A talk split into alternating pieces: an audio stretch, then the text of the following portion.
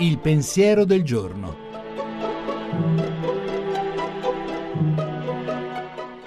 In studio Gianni Valente, redattore dell'agenzia Fides.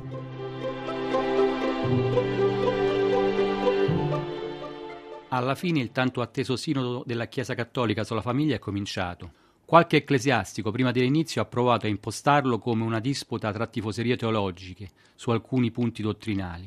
Ma così il rischio è che si perda di vista la realtà delle famiglie di oggi, così come sono, coi loro limiti, le loro grandezze e le loro fragilità.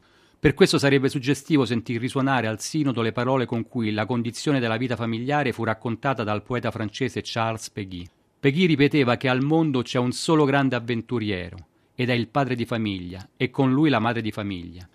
Per loro i vincoli concreti che li legano al coniuge e ai figli sono come una carne viva che può sempre essere sottoposta al ricatto da parte del mondo.